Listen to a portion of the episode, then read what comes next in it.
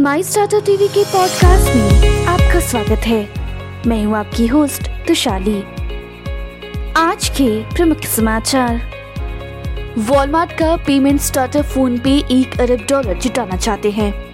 Company ने startup के लिए 400 करोड़ रुपए का fund निकाया snack startup Tag Z Foods की 1000 करोड़ रुपए की बिक्री पर नज़र। अब समाचार विस्तार से। वॉलमार्ट इंक के स्वामित्व वाले डिजिटल भुगतान brand PhonePe General Atlantic और Tiger Global Management Qatar Investment Authority और माइक्रोसॉफ्ट कॉर्प सहित मौजूदा निवेशकों से एक बिलियन डॉलर तक जुटाने की कोशिश कर रहे हैं। मुंबई स्थित early stage startup investment platform we founder circle W ने गुरुवार को कहा कि उसने भारत में शुरुआती स्टेज स्टार्टअप फंडिंग को बढ़ावा देने के लिए 400 करोड़ रुपए का इन्वेस्टमेंट ट्रस्ट फंड लॉन्च किया। Healthy snack startup Tag Z food का लक्ष्य एक हज़ार करोड़ रुपए के वार्षिक आर्थिक राजस्व एपीपी तक पहुँचने के लिए सबसे तेज direct to consumer D food brand बनाना है।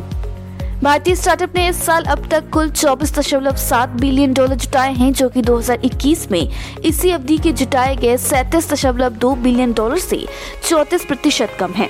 मार्केट इंटेलिजेंस प्लेटफॉर्म ट्रैक्सन की एक रिपोर्ट से पता चलता है।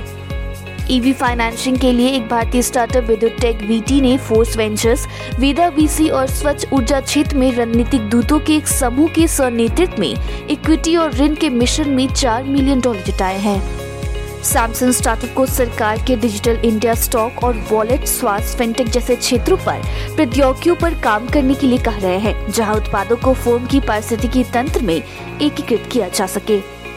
जानकारी से परिचित लोगों के अनुसार भारतीय ऑनलाइन शिक्षा प्रदाता बायजूस अपने एक दशमलव दो बिलियन डॉलर के ऋण का पुनर्गठन करना चाहते हैं, क्योंकि ये भारी नुकसान और लागत में कमी के लक्ष्य से जूझ रहे हैं। जैसे जैसे बढ़ती छट्टी के बीच फंडिंग की सर्दी बढ़ती जा रही है, भारत ने इस साल फंडिंग में 35 प्रतिशत की गिरावट दर्ज की है। 2021 में सैतीस दशमलव दो बिलियन डॉलर से चौबीस दशमलव सात बिलियन डॉलर 2022 में नवंबर तक और एयरटेक स्टार्टअप ने उसी की तुलना में उनचालीस प्रतिशत की महत्वपूर्ण गिरावट दिखी। पिछले साल की अवधि गुरुवार को एक रिपोर्ट दिखाई गई थी।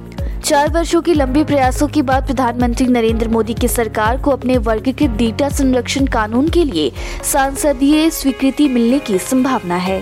वैश्विक बाजारों में मजबूती के रुख के बीच ऑटो, मेटल और एफएमसीजी स्टॉक में खरीदारी से इक्विटी बेंचमार्क सेंसेक्स शुक्रवार को शुरुआती कारोबार में चढ़ गया।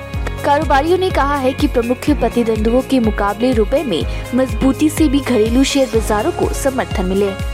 आज के लिए इतना ही। हमारे टीवी चैनल पे 700 से अधिक स्टार्टअप और एमएसएमई शो है। जाँच करिए माई स्टार्टअप टीवी अब गूगल प्लेटफॉर्म पर भी उपलब्ध है। तो आपको हर कदम पे स्टार्टअप और एमएसएमई से जुड़े नवीनतम समाचार प्राप्त होंगे। आप हमारे टीवी चैनल को सब्सक्राइब करके हमारा समर्थन भी कर सकते हैं और घंटी के आइकन का दबाना ना भूले। आप हमें को फेसबुक ट्विटर लिंक पर भी फॉलो कर सकते हैं। या हमारी वेबसाइट www.mystartuptv.in पर जा सकते हैं। सुनने के लिए धन्यवाद।